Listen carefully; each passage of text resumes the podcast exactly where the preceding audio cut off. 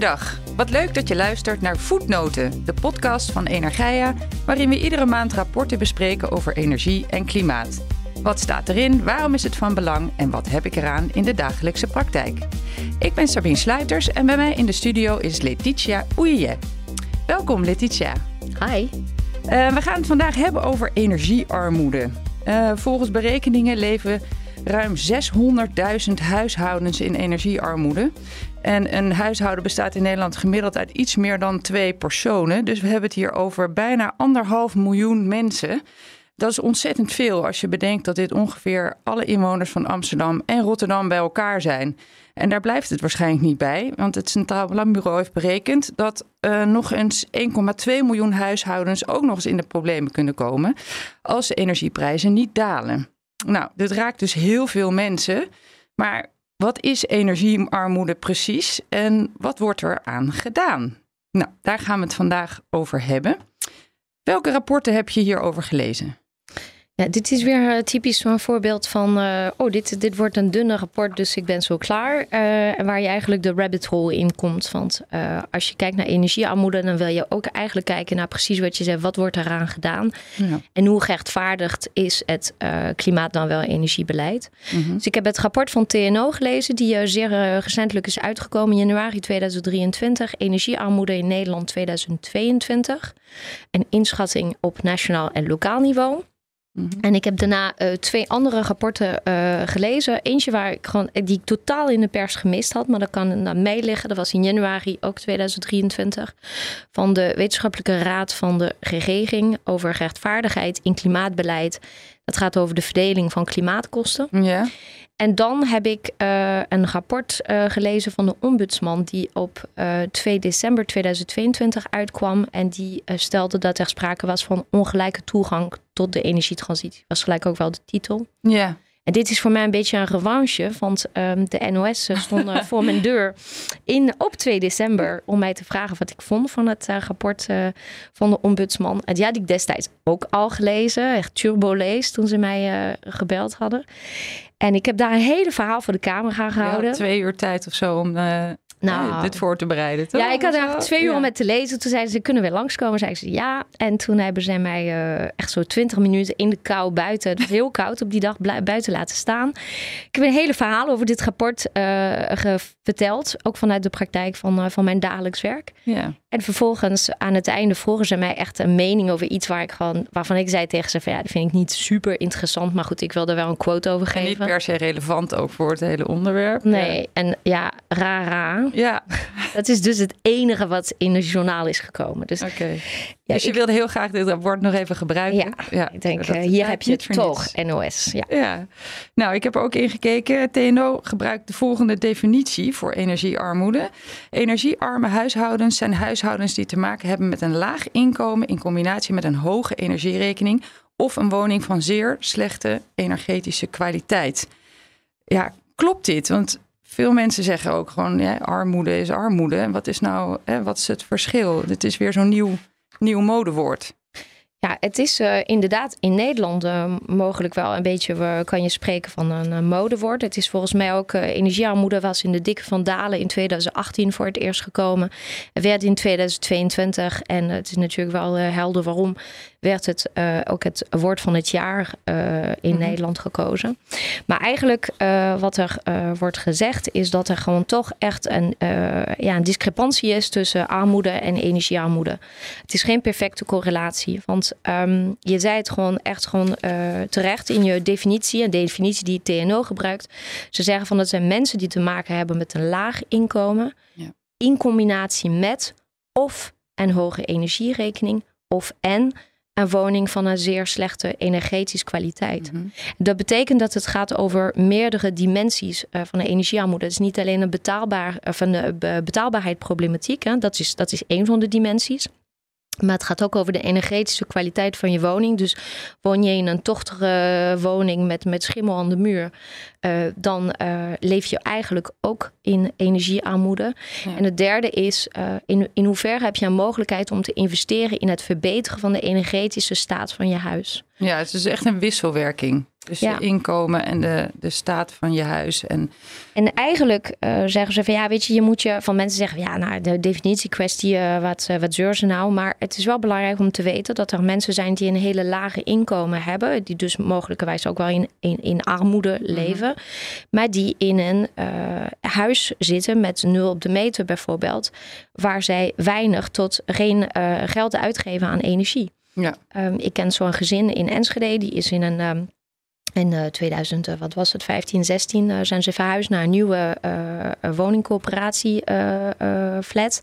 En eh, daar zeggen ze van ja, we hebben dus erg weinig eh, energie eh, rekenen. We, we, we hoeven weinig te betalen voor energie van onze. Ons huis is goed geïsoleerd, er zit gewoon veel zonnepanelen op het dak. Eh, er is een warmtepomp, dus uh, voor zeggen is eh, wat dat betreft niks aan de hand. Er zijn wel veel andere problematieken in, uh, in het huishouden wat betreft armoede, maar niet gerelateerd aan energie. En op dezelfde manier heb je ook veel huishoudens die um, in een uh, zeer slechte geïsoleerde woning wonen, aan een grachtenpand in Amsterdam bijvoorbeeld. Ja.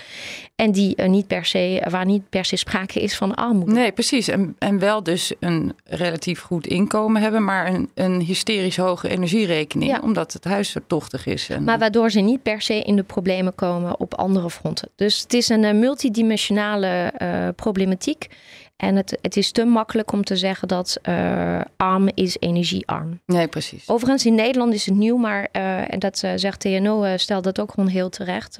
energiearmoede is echt een term die uit Engeland is komen aanwaaien. Mm-hmm. Waar ze in, ik zei altijd, daar hebben ze het echt uitgevonden. Want ik heb zelf als student in Engeland vier jaar gewoond. En slecht en geïsoleerd kan ongeveer niet. Hè. Dat was echt heel drama. Wij, gingen, wij, wij deden zo'n baksteen in een gasovertje. Nou, niet overtje, zo'n gasfornuis.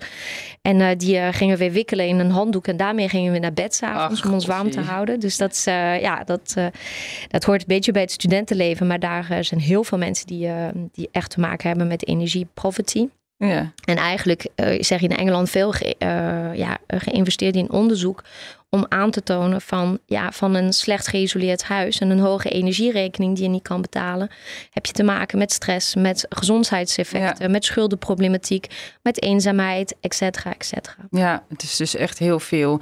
Er zitten dus drie dimensies aan energiearmoede. Even kort samengevat: betaalbaarheid van energie, energetische kwaliteit van het huis en de mogelijkheid om te investeren. Um, wat onderzoekt het rapport van TNO precies? En hoe, hoe, vers is, is, uh, hoe vers is de data?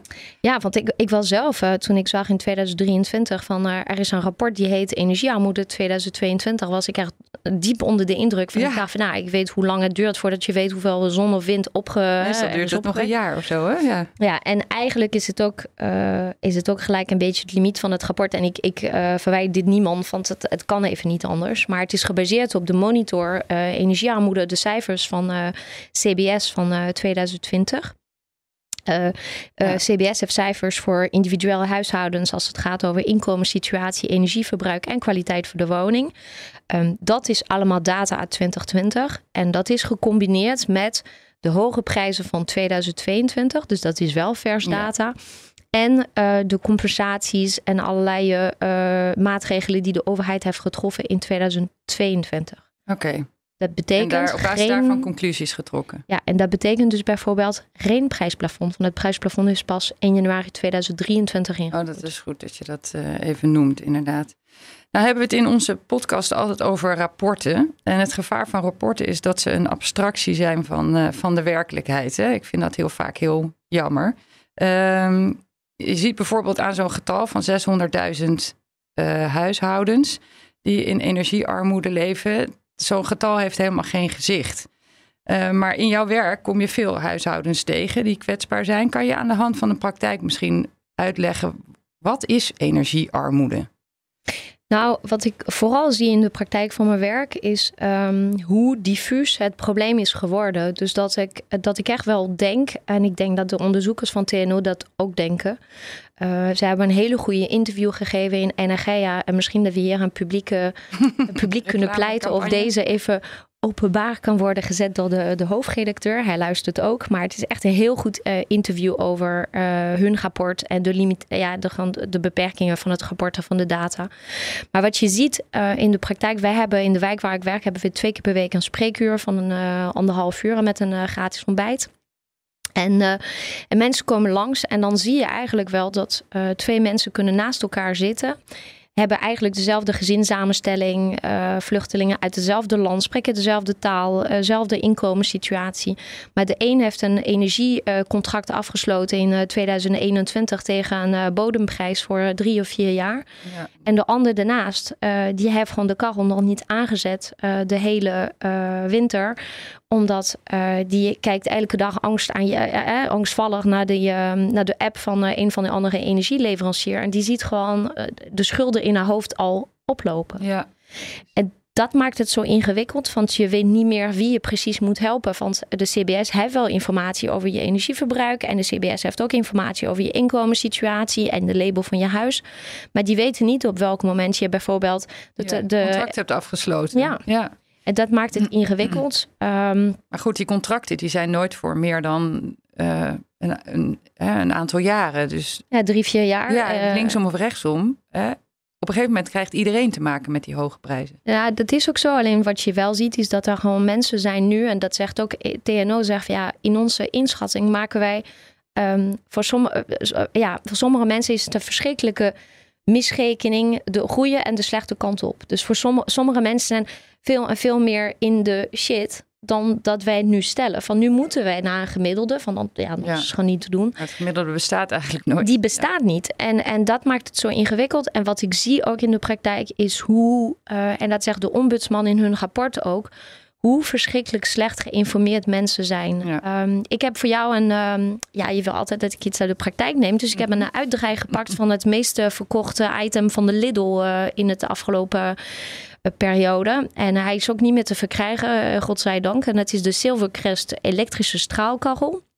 Nou, die kon je bij de Lidl halen van zo'n, uh, wat was het, uh, 30 euro of zo, of 39 euro. Okay. En uh, ik heb een, uh, we hebben hem, uh, um, ik ben met een paar collega's klussen wij eens per maand met een soort van energiehulpteam die bij mensen binnengaat.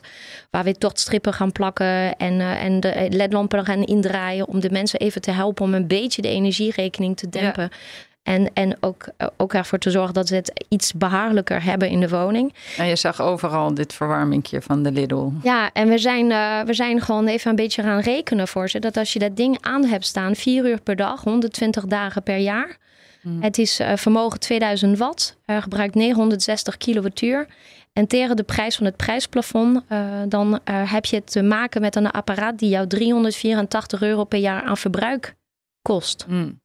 Nou, als je zegt van we gaan met dezelfde prijsplafond rekenen, vier uur per dag, 100 dagen per jaar. En ik ga nu even de karrel aanzetten om het huis eventjes uh, ja. warm te krijgen. Dan kom ik uit op een prijs op het prijsplafond van 290 euro per jaar. Dus mensen is, uh, maken de verkeerde keuzes. Maken de verkeerde keuzes, ja. Ja, maar ga er maar aan staan. Ja. Want um, het is, dat hele prijsplafond is sowieso al bijna niet uit te leggen. Ik vond altijd dat het gewoon best wel hè, Jip en Janneke taal was. Totdat ik het zelf gewoon via een tolk aan een Somalische dame moest gaan uitleggen bij het spreekuur. En ik dacht, ja, ik... Nee, het is niet, het is te, niet doen. te doen. En uh, ook de apps die energieleveranciers uh, hebben, hebben ontworpen, die zijn ook voor mensen gewoon niet te doorgronden. Ik, ik weet nog heel goed dat ik uh, met iemand zat en die zei tegen mij: van, Ja, maar dat hele verhaal van energiearmoede, dat, dat gaat mij niet aan. Want ik, ik, ik, ik leef niet in armoede. Van kijk naar mijn app. En dan liet ze me zien in 2021. Dit is wat de energiebedrijf zegt dat ik gebruikt heb. Ja. En dat was uitgedrukt in euro's. En ze zei: Maar dat heb ik helemaal niet betaald toen. Ja, ja. Dus dit klopt niet. Maar eigenlijk wat het energiebedrijf deed was om mensen een beetje een beeld te geven van met je verbruik van toen en de prijs van vandaag is dit waar je toen op zat. Ja.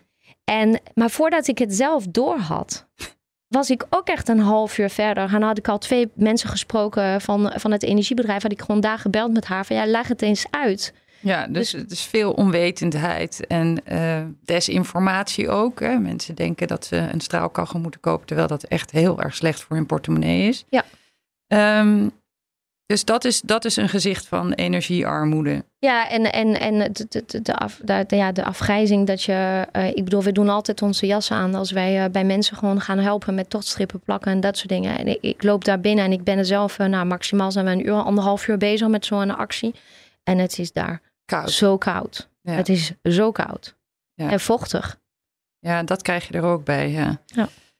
Um, de oorzaken. Hoe kom je in energiearmoede terecht? Dus je woont al in een slecht huis. Je hebt uh, een, uh, de energierekening, uh, of je energiecontract helaas is net vernieuwd. En je kijkt dus tegen enorm hoge energiekosten aan.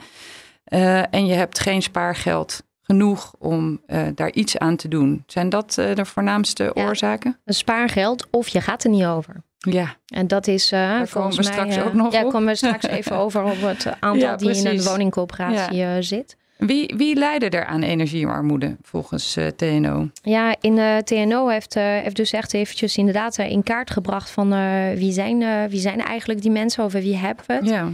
En je ziet dat het sowieso van oudsher vooral voorkomt bij ehm eenpersoonshuishoudens. Dus je moet denken bijvoorbeeld aan, eh, aan ouderen. Mhm. eh, die, eh, waarvan de, Met de een echtgenoot, of zo. Ja, waarvan de echtgenoot bijvoorbeeld overleden is. Of Ja. van mensen die na een scheiding eh, alleen komen te staan. En eh, als we het over scheidingen hebben, eenouder gezin, gezinnen. Ja. Eh, dus daar is eh, de meeste energiearmoede eigenlijk wel eh, te vinden.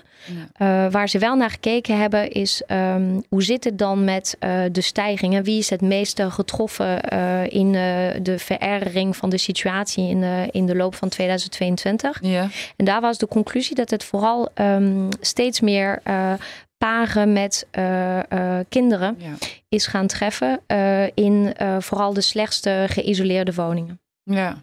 Dus daar is de grootste, ja, ze zeggen ook van dit is de, de enorme stijging die er is. Is dat, eh, want ja, ehm, eh, weet je wat het is? Als je gewoon in je eentje bent en de energierekening stijgt, dan ga je gewoon steeds meer gewoon kamer voor kamer afsluiten. En je denkt van nou, ik ga maar even een infraroodpaneeltje, hopelijk geen straalkachel, ga ik even aanschaffen en ik ga eventjes eh, zo weinig mogelijk mij in de rest van het huis bewegen. En ik ga misschien maar Ja. eens per week douchen.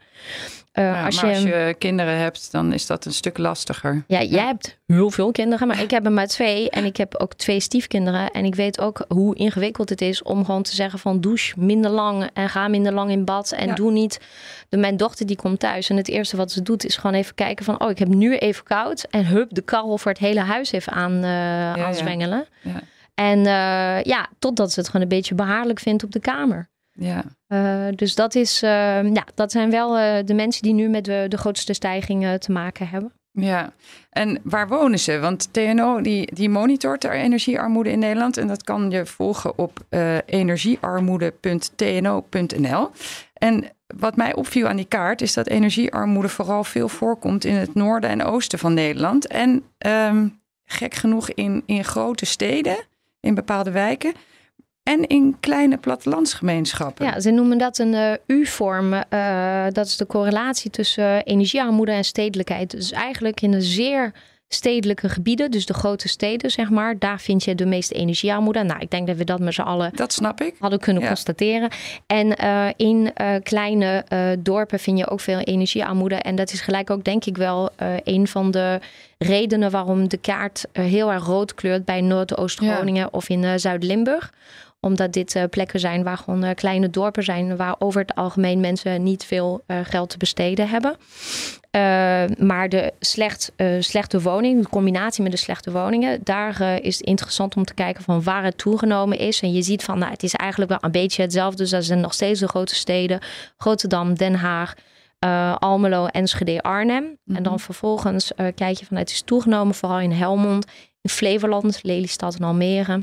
Ja. Tiel, Doesburg, Assen, Gochem. Heb ik liggen uitspreken. Ik zeg niet meer Gochem. Eh Vlaardingen Heel goed. eh, en eh, Westervoort en Diemen. Dus dat zijn de plekken. Maar die U-vorm die, die, is, die blijft van kracht. Dus gewoon grote steden en, en kleine dorpen. En het- waarom in die middelgrote steden dan niet?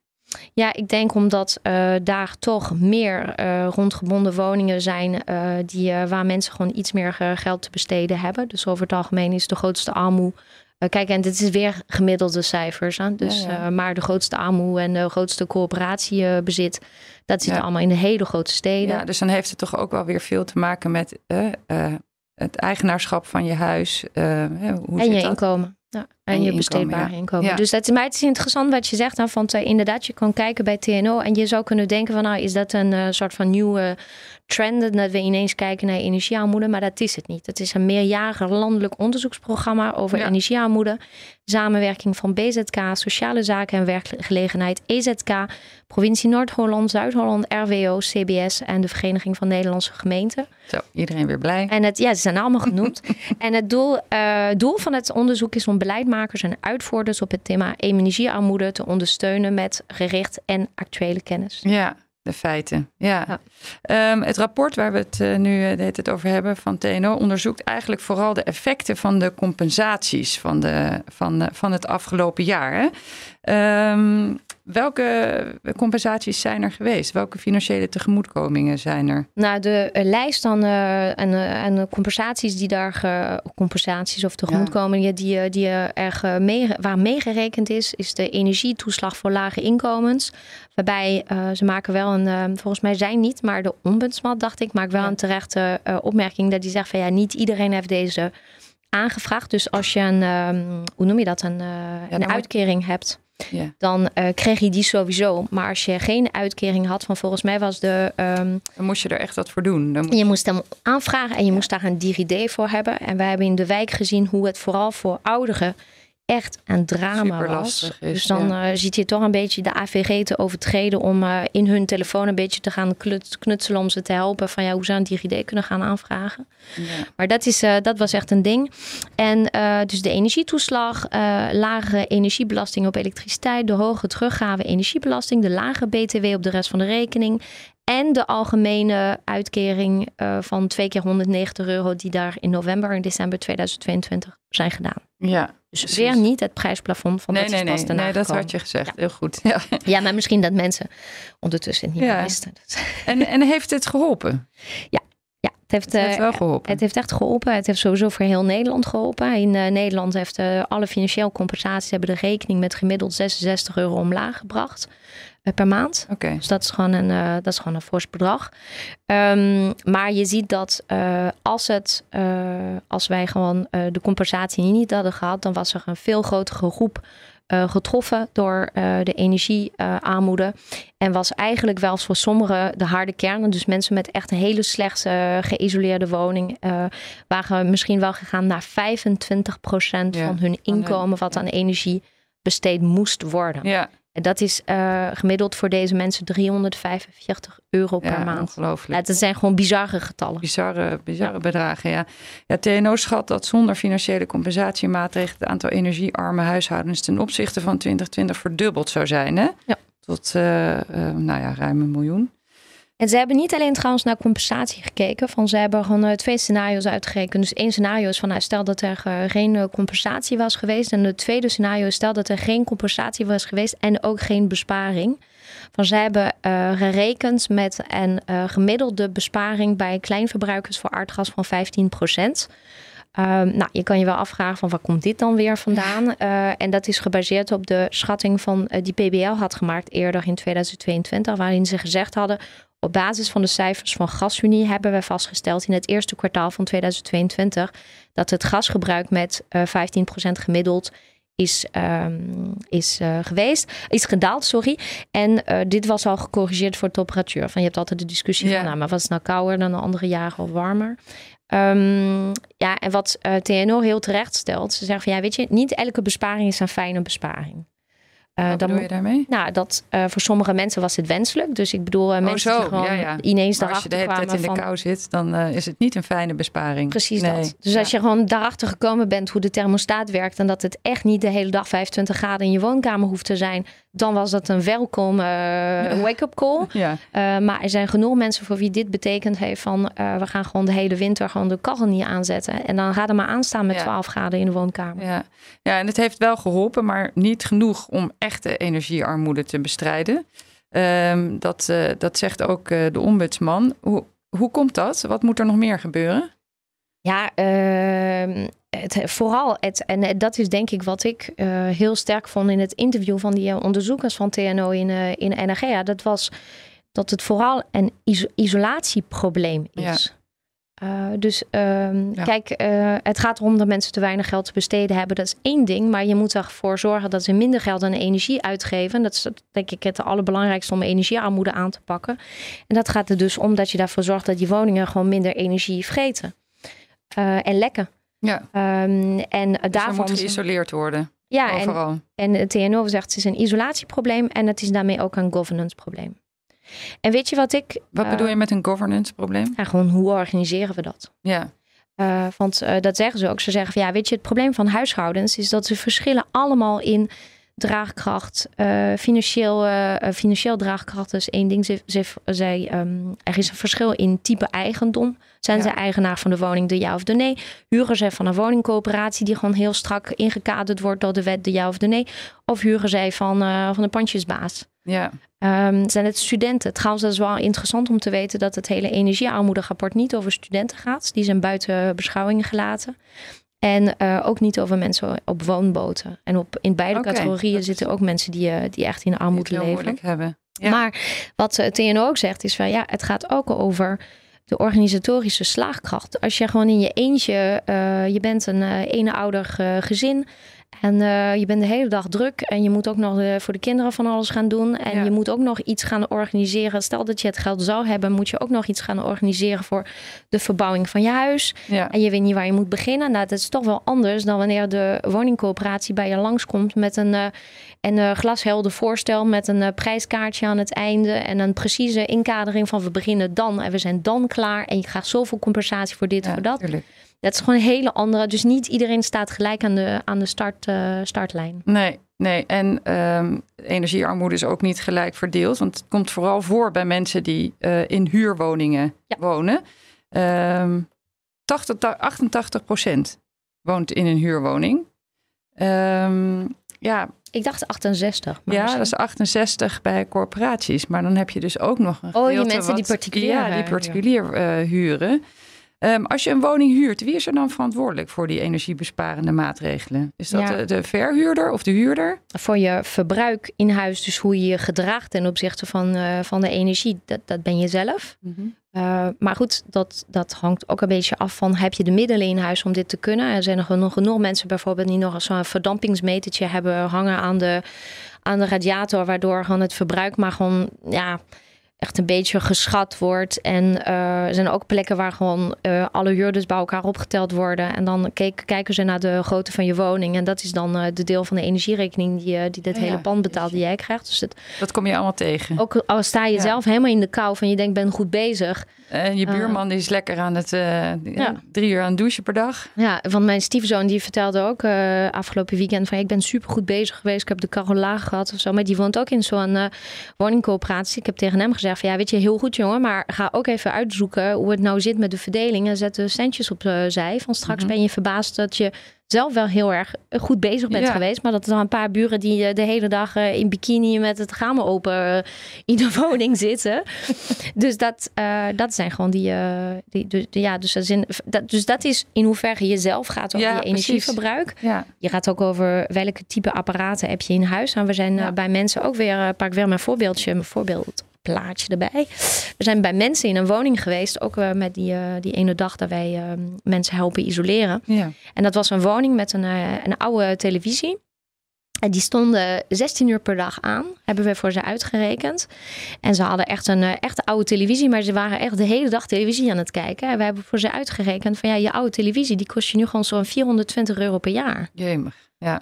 Um, dus niet dat ik zeg stop met televisie kijken, maar misschien is het voor jou wel interessant om te gaan sparen voor een nieuwe televisie. Nieuwe, Want, wat minder uh, energie verbruikt. Um, dus dat is, uh, maar goed, dus dat gaat over wat, waar ga je zelf over, maar dat zegt niks over de energetische kwaliteit van je woning. En daar is de uh, woningcoöperatie voor aan de lat. Um, Ja. De uh, minister heeft ook tegen ze gezegd, en dat staat volgens mij in het rapport van TNO niet goed. Want volgens mij zeggen ze dat er per 2030 bepaalde labels gaan uh, verdwijnen. De verdwijnen betekent niet dat ze verdwijnen, maar dat betekent dat de woningcoöperaties worden geacht om alle labels uh, E, F en G uh, uitgefaseerd te hebben. En dus, uh, ja, dat betekent dus gewoon dat die huizen opgeknapt moeten worden. Ja, ja, Voor 2028 en dat ze anders die woningen niet uh, kunnen zullen verhuren. kunnen verhuren. Nou, ja. Nu vraag je altijd af, ja, weet je, als Wat we nog steeds... er dan met de mensen die daar wonen? Ja, is het. Als we nog steeds in een wooncrisis zitten, dan vraag ik me altijd af hoe, hoe hard dit gemaakt gaat worden. Want het, en het is ook zo makkelijk gezegd, hè? want je had een prachtige column geschreven over hoe dat dan gaat. Als zo'n woning van het gas af moet, nou ja, hetzelfde geldt voor als het gerenoveerd moet worden. Dan moet iemand verhuizen naar een, een tijdelijke woning. En, nou, dat is heel ingrijpend voor mensen. Ja. En een hele grote operatie. Dus ja, het is niet en, zomaar gepiept. Nu zeg je van mensen moeten verhuizen. De, sommige mensen zijn de, de chosen one, zou ik zeggen. Want als je echt niet voor jezelf kan zorgen en je kan niet in de, in de rommel blijven, dan, dan krijg je een wisselwoning. Ja. De meeste mensen blijven de hele tien dagen van de verbouwing blijven gewoon thuis zitten. In hun, in hun ja, tussen en een kleine woning met veel ja. stoffen. Met, maar um, dus de, de, daar wil ik iets over zeggen. Want uh, we hebben het over de, de labels. En um, zoals je weet zet ik altijd een beetje op Twitter een beetje een soort van teasers. Hè? Dat is dan ja. marketing van nou, hier gaan we het over hebben. Dit ben ik aan het lezen. En ik had een vraag op Twitter gesteld. En op een gegeven moment kreeg ik een, uh, een reportage uh, doorgestuurd van Avro Tros. Die eigenlijk van ja, volgens mij een paar weken geleden is. Van februari 2023. En dat ging over dat hele labelsystematiek. Mm En uh, nou, je kan mij naïef noemen, maar ik schrok heel erg. Dus ik dacht van, oh, ik ga dit gewoon even zelf een beetje uitzoeken hoe het zit. Van dat is een thema die niet helemaal uh, in mijn, op mijn netvlies zit.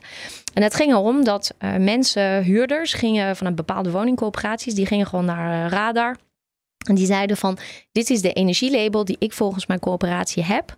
Ja. Uh, maar ik, ik vertrouw het gewoon niet. Hoezo heb ik een label B terwijl gewoon schimmel aan de muur ja, is? precies. En, uh, oh, die hebben niet opgeplakt gekregen wat helemaal niet klopt. Nou, dat was echt dat sommige mensen hadden dus dan een label uh, B volgens de woningcoöperatie en bleken gewoon een label F te hebben. Oké, okay, dat is labelfraude. Nou ja, en dat, dat, dat, dat is wat zij stelden. Maar vervolgens ben ik gaan kijken en dat komt denk ik ook voor een deel door het feit dat Pas in 1 januari 2021 is een nieuwe energielabelsystematiek ingevoerd. En daarvoor, voor 2021, kon je zelf online een vereenvoudigde label aanvragen. Dus je kon gewoon door een paar informatie in te kloppen, kon je gewoon een label aanvragen. Dus er kwam niemand thuis bij je kijken. Nee. En um, we moeten niet vergeten, dat, dat heb ik ook opgezocht, dat in augustus 2020 waren al 3,8 miljoen woningen in Nederland voorzien van een energielabel. Dat betekent 48% van de voorraad. Oh, dat is best veel, ja. Um, en nou, dan kwam de nieuwe bepalingsmethode, NTA 8800. Uh, kunnen we ook een keer doen, maar dan moeten we zes uur podcast doen. en um, dus een nieuwe manier van berekenen of zo. Maar dat betekent dat uh, de minister heeft gezegd: oké, okay, er is een nieuwe labelsystematiek per 1 januari 2021. Maar het kost best veel geld. Dat heeft de Tweede Kamer ook tegen de minister gezegd. Ja, moeten we nou voor alle woningen een nieuw label gaan aanvragen? Dat kost tijd, geld en adviseurs. Ja, en het helpt niet bij zeg maar, het probleem. Uh, nee, het is alleen de label. Uh, maar daar heeft de minister op gezegd: oké, prima. Maar dan als je nu al een energielabel hebt, dan behoud je hem tien jaar. En dan moet ah, je. Dus al die uh, zelf ingeklopte uh, labeltjes. Ja, die blijven tien jaar geldig. Die zijn tien jaar geldig en die kloppen waarschijnlijk helemaal Nou, sommige kloppen niet. En dan moet je dus bedenken dat, eh, stel dat we zeggen van nou, 20% daarvan, aangezien 3,8 miljoen al een label had, stel dat je zegt een kwart daarvan klopte niet helemaal. Dan betekent het dat er best wel veel slechte woningen zijn die nu compleet buiten schot blijven in uh, deze rapporten. Mm -hmm. uh, want jij zei tegen mij, is het verse data? Nou, het is data met labelinformatie uit 2020. maar niet alleen in de rapporten, ook zeg maar in de, op de to-do-lijst van de, de corporaties. Ja, ja, die moeten namelijk aan de slag met alle slechte labels. En als er dus huizen zijn, dus, ja...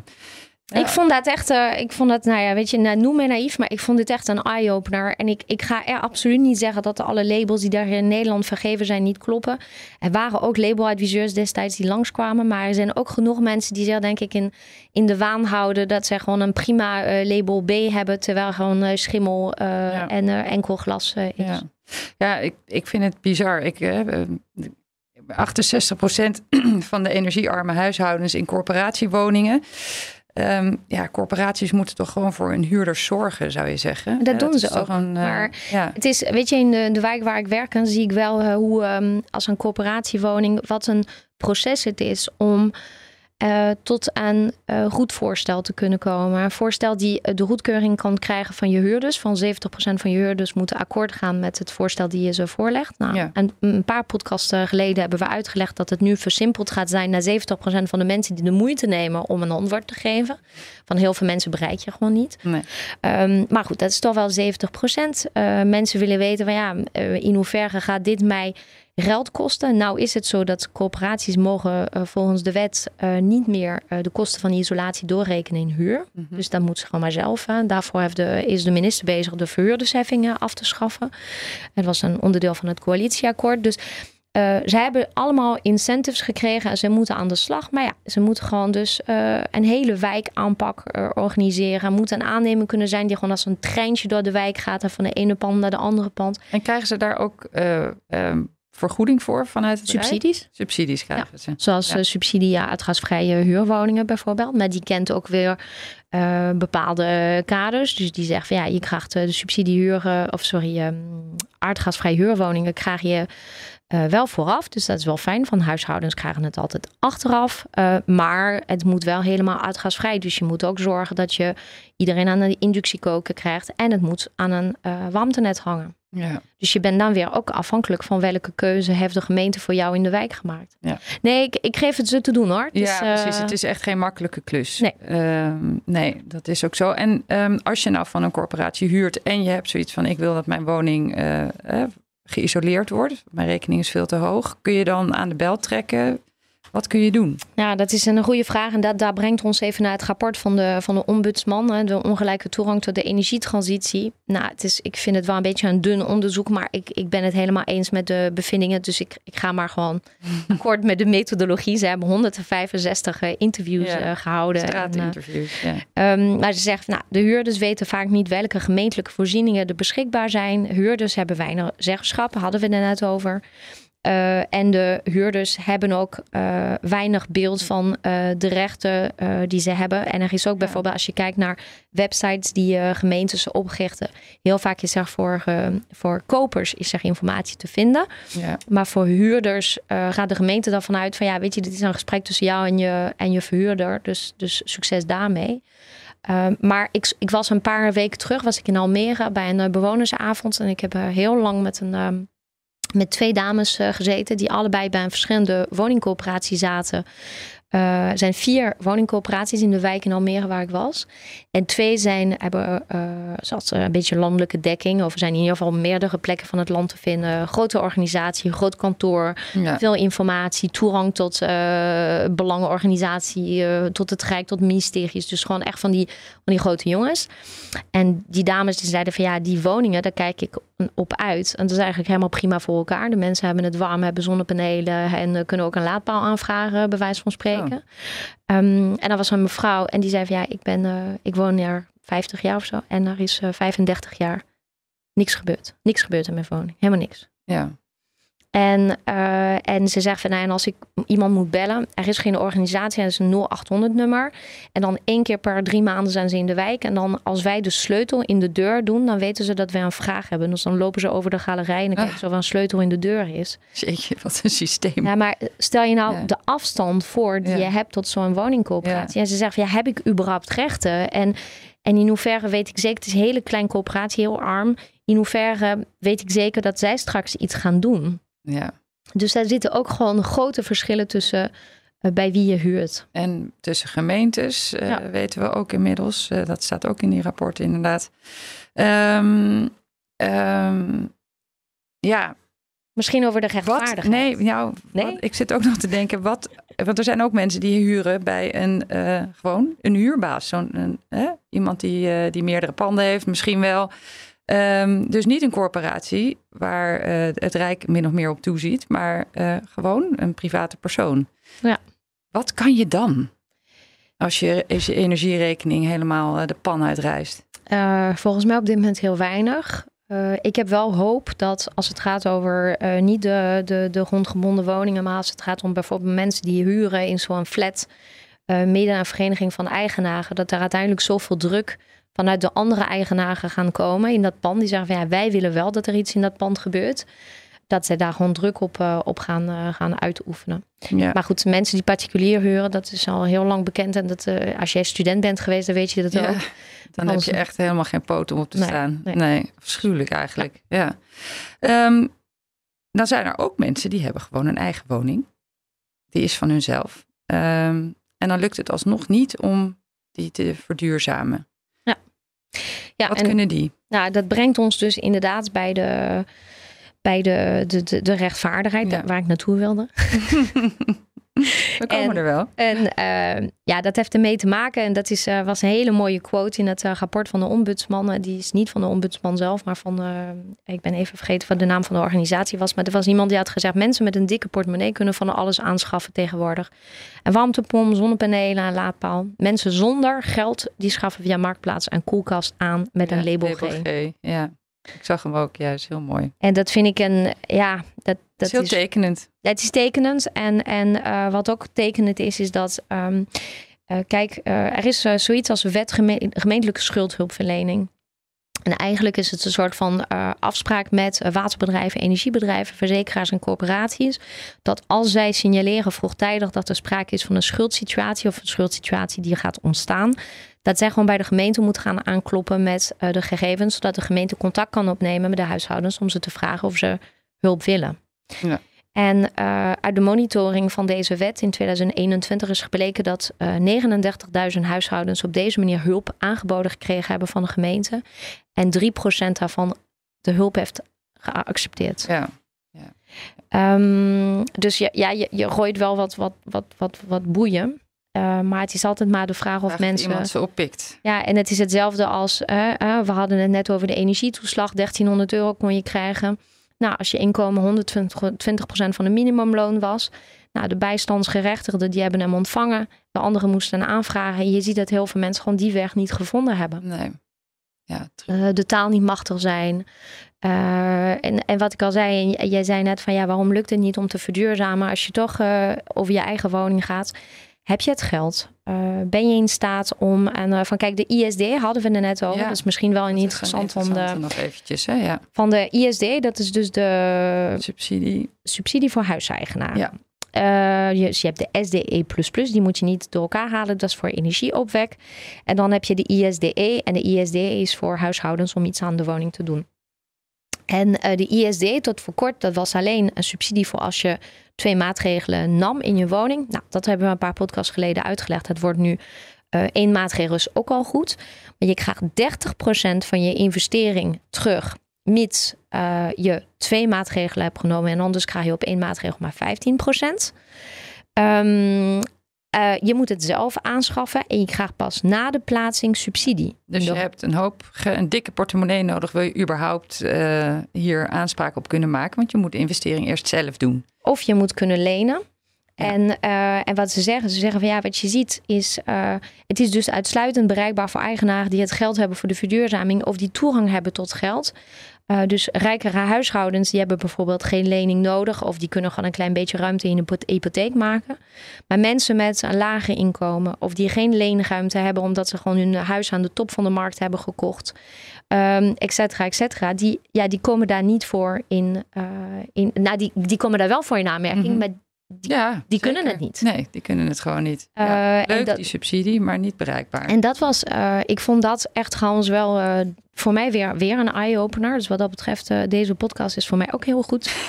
Um, dat rapport van de Wetenschappelijke Raad van het Regeringsbeleid, uh, dat is dus uh, een rapport waarin ze gekeken hebben naar uh, drie typen beleid. Ze hebben gekeken naar mitigatie van de uitstoot. Dus eigenlijk alle maatregelen die wij kunnen nemen om ervoor te zorgen dat minder uitstoot is. Dus isolatie en meer duurzame energie en CO2-opslag. Dan hebben ze gekeken naar adaptatie. Dus hoe, hoe gaan we om met stijgende water peil en hittestress. En wat doen wij met compenseren van klimaatschade. En daarbij hebben ze gekeken naar hoe doe je een gerechtvaardigde, of een gerechtvaardigde verdeling. Mm En ze komen met allerlei beginselen waar je gewoon het langs zou kunnen toetsen. Je kan zeggen, nou, wij doen eh, de verdeling doen wij naar, naar de, het grootste nut. Dus wat brengt het meest? meest ja. Of je zou kunnen zeggen van we doen het op basis van de bestaande rechten. Of je zegt we gaan uh, doen met behoud van de minimale ondergrens. Of wij doen het principe van de verduurzame verdient. Ja. Nou, en ze zijn allemaal gaan kijken, vooral aan de hand van de gilets jaunes, de gele, gele hesjes. Mm zijn ze gaan kijken. Wat is het meest rechtvaardig? Wat is, nou ja, um, in hoeverre zijn de, de beleidsmaatregelen die wij nu nemen gerechtvaardigd? En um, ik vond dat zo interessant. Zij, ik heb vooral gekeken naar het stukje mitigatie, want dat, dat gaat over de energietransitie. En zij doen een denkoefening daarop. Ze zeggen van de verdeling van de opgave voor de CO2-reductie in Nederland. Uh, nou, dan geven ze gewoon even een, eh, een, getal aan van zoveel moest de gebouwde omgeving doen. Dus de huizen, zoveel uit de elektriciteitssector, zoveel vanuit de industrie, zoveel vanuit mobiliteit, zoveel vanuit landbouw. En ze zeggen van bedenkt dat dit niet gedaan is. Um, op basis van een van de. Uh, het, het, het was een verdeling die politiek vastlag voordat de mensen aan de onderhandelingstafel zijn gegaan. Mhm. Dus er is politiek eerst een brief uitgegaan van dit is wat ik verwacht van elke van de sector. En vervolgens zijn de mensen gaan praten met de, over de hoe-vragen. Hoe gaan we dat nou doen? Ja. En op bladzijde 57 van het rapport doen zij een verdeling op basis van uh, bijvoorbeeld vervuilen betaald. Ja. Um, en dan zeggen ze, eigenlijk zie je dat er veel meer vanuit de gebouwde omgeving, landbouw en industrie zou moeten gebeuren dan vanuit de elektriciteitssector. Hmm. En daarna leggen ze uh, de SDE aan één kant, gaan ze gewoon helemaal doorakkeren. Maar dat zeggen ze omdat er meer vervuild wordt, omdat die meer vervuilen dan de elektriciteitssector. Ja. Ja, ja. En, uh, en zij, zij, zij zetten de denkoefening even door. En ze zeggen van, nou ja, als je kijkt bijvoorbeeld naar de, de SDE++, dan zeggen ze de SDE++, dat is typisch iets, we gaan op zoek naar de meest efficiënte CO2-reductie. Ja. Dat is gewoon, dus dat is echt een verdeling op basis van de grootste nut. Wat levert de meeste CO2-reductie op? Uh, ja. Minister Wiebes destijds die noemde het als een tonnenjacht. Ja. Hij ging op tonnenjacht. Per, inge, per geinge, nou, per geïnvesteerde euro het meeste CO2 ja, reductie. Ja. En de ISDE, dat is, een, uh, dat is iets wat gewoon gebeurt op basis van de verduurzamen verdient. Oké. Dus als je verduurzaamt, dan krijg je een snoepje. Precies. Ja. Um, en ze zeggen van stel je nou eens voor dat je gewoon zou zeggen van uh, wij gaan nu het geld uitgeven in de gebouwde omgeving volgens de principe van de grootste nut. Dan ga je op zoek naar de huizen waar het meest moet gebeuren. Ja. En dat vond ik heel mooi. Er is een eh, brief uh, recentelijk geweest van de gemeente Utrecht. Ik woon zelf in Utrecht, dus soms uh, lees ik de brieven wel. En um, waarin stond dat de gemeente Utrecht had gezegd: we gaan per jaar op zoek naar de, wat was het, 100 of 150 slechtste huizen. Misschien was het meer hoor. En die gaan we gewoon aanpakken, maakt niks uit. Ja. We gaan gewoon geen discussie, geen als jij dit doet, dan doe ik dit. We pakken ze gewoon aan. En ik denk dat dat, dat, dat gewoon de enige manier is. Ja. Dat is mooi inderdaad. Gemeente Utrecht als voorbeeld. Ja, ja, Die, dat, uh, die dat doet. En uh, ik had een, uh, maar die ben ik kwijt, maar ik had een klein berekening inderdaad zelf gemaakt van ja, wat zou het gewoon betekenen als jij nu zou zeggen van de slechtste labels per gemeente, stel dat we die aanpakken. Hoeveel woningen zou, zouden de G40 en de grootste gemeentes moeten doen? En volgens mij kwam ik uit op zo'n acht. Oh ja, hier heb ik hem. Uh, als je zegt 244 uh, woningen, uh, 1000 woningen hebben echt een hele slechte label. Mm. En je verdeelt dit over de top 40 gemeentes en je geeft jezelf de tijd tot, tot 2030. Mm. Dan kom ik uit op 870 woningen per jaar die je zou moeten doen per grote gemeente. Ja, het is, het is een getal om over na te denken. Mm -hmm. Ja, en um, hoe gaat het nu verder? Want we hebben nu deze rapporten, of een, een, een, conclusie van de, van de ombudsman. Dat er dus meer moet gebeuren uh, om die energiearmoede te verhelpen. Wie is er nu aan zet? Nou, de ombudsman zegt niet er moet meer gebeuren. De ombudsman zegt van realiseer je wel dat er geen sprake is van een eerlijke toegang tot de energietransitie. De, eh, de, de wetenschappelijke raad voor de regering zegt dat ook. Dus die twee die zeggen van kijk nou eens naar je beleid het klopt hier. Het klopt hier gewoon niet. Nee. En TNO die zegt van, nou, de gouden cijfers van de energiearmoede, dat is dat het gewoon slecht gaat en slechter, slechter wordt. Ja. En um, ja, ik denk dat je op en wie moet hier nu iets mee doen? Uh, de minister. En hij moet hopen dat de politiek. Uh, en welke minister dan? Ja, uh, het, is een, uh, het is een beetje een, een samen een wisselwerking tussen drie ministers. Maar ik denk de minister van BZK, Hure de Jonge, dat die gewoon er wel aan zet is. Eh, minister Jette voor een deel van als het gaat over bijvoorbeeld nou, versnel de, uh, de overstap naar collectieve warmte of de ISD-subsidie, dat is een subsidie van ja. minister Jette. En dan heb jij heel vaak uh, weerwind. En dat is uh, de minister die gaat over, uh, over justitie. Ja. Ehm, en één doelgroep die wij niet hierin genoemd hebben, en die natuurlijk wel mijn grootste hobby is, dus die ga ik gewoon toch maar even noemen. Dat is dat, kijk, ze zeggen van 1,4 miljoen mensen hebben geen zeggenschap over hun huis. En uit de praktijk denk ik dat deze cijfer echt gewoon heel erg aan de lage kant zit. Mm. Want zij gaan er vanuit van ja, er zijn vooral uh, de huurders of, of mensen die, uh, die uh, bijvoorbeeld gewoon het geld niet hebben om te verduurzamen. Of zo. Maar de vereniging van eigenaren, dat is me echt gewoon een drama. en dat zijn ook allemaal mensen die collectief gewoon, waarvan je zegt van nou, die hebben misschien wel gelden en die, die, die zijn woningen-eigenaar en die hoeven niet langs de woningcoöperatie te gaan om te vragen of ze er zin in hebben. Nee. Um, tenzij de woningcoöperatie in het pan zit. Maar, um, maar wat je wel vaak ziet, is dat ze gewoon helemaal elkaar gegijzeld houden. En dat ze hiernaast ook gegijzeld worden door uh, de afspraken die ze vastgelegd hebben op papier. En daarvoor wordt steeds meer gekeken naar uh, minister Weerwind. Oké. Nou goed, hopelijk uh, luisteren ze en ja. gaan, ze, gaan ze de handschoen oppakken. Ben je nog iets geks tegengekomen? Nou, ik ben misschien in de, in de voetnoten. Nou, nu echt in de voetnoten inderdaad. Ik ben een voetnoot tegengekomen op de allerlaatste bladzijde van het TNO-rapport. Ik geloof op bladzijde, zeg ik het nog, 32. Voetnoot 4. Ik, heb, ik ben er 4,5 uur aan kwijt geweest. Oh nee. Echt. Ik heb Vandaar op die wallen. Ja, uh, ja nou dank je. Um, nee, het, het, was zondag en ik dacht, ik snap helemaal niet. En het gaat over, gebruik je na de lage inkomensgrens om te kijken naar uh, energiearmoede of zou je moeten kijken naar het wettelijk sociaal minimum? En ik, ik begreep het voor mezelf wel, maar dan vervolgens ging ik de zin lezen en ik dacht, dit is gewoon echt Chinees wat hier staat. Hm. Dus ik heb uh, gelukkig een paar mensen uit de praktijk die ook in het sociaal domein werken of die zelf in, in uh, energiearmoede zitten en daar gewoon veel onderzoek naar gedaan hebben. Die hebben mij gewoon allemaal zondag te woord gestaan. Nou. Dus waarvoor dank. Nou, wat goed. Dan zijn we alweer aan het einde van deze tweede aflevering van Voetnoten, de podcast van Energia, waarin we taaie rapporten in hapklare brokken opdienen. Dankjewel Letitia voor je heldere uitleg. Over een paar weken zijn we weer terug met een volgende aflevering. Heb je vragen of opmerkingen of misschien een suggestie welk rapport we moeten behandelen? Laat het ons weten via de socials.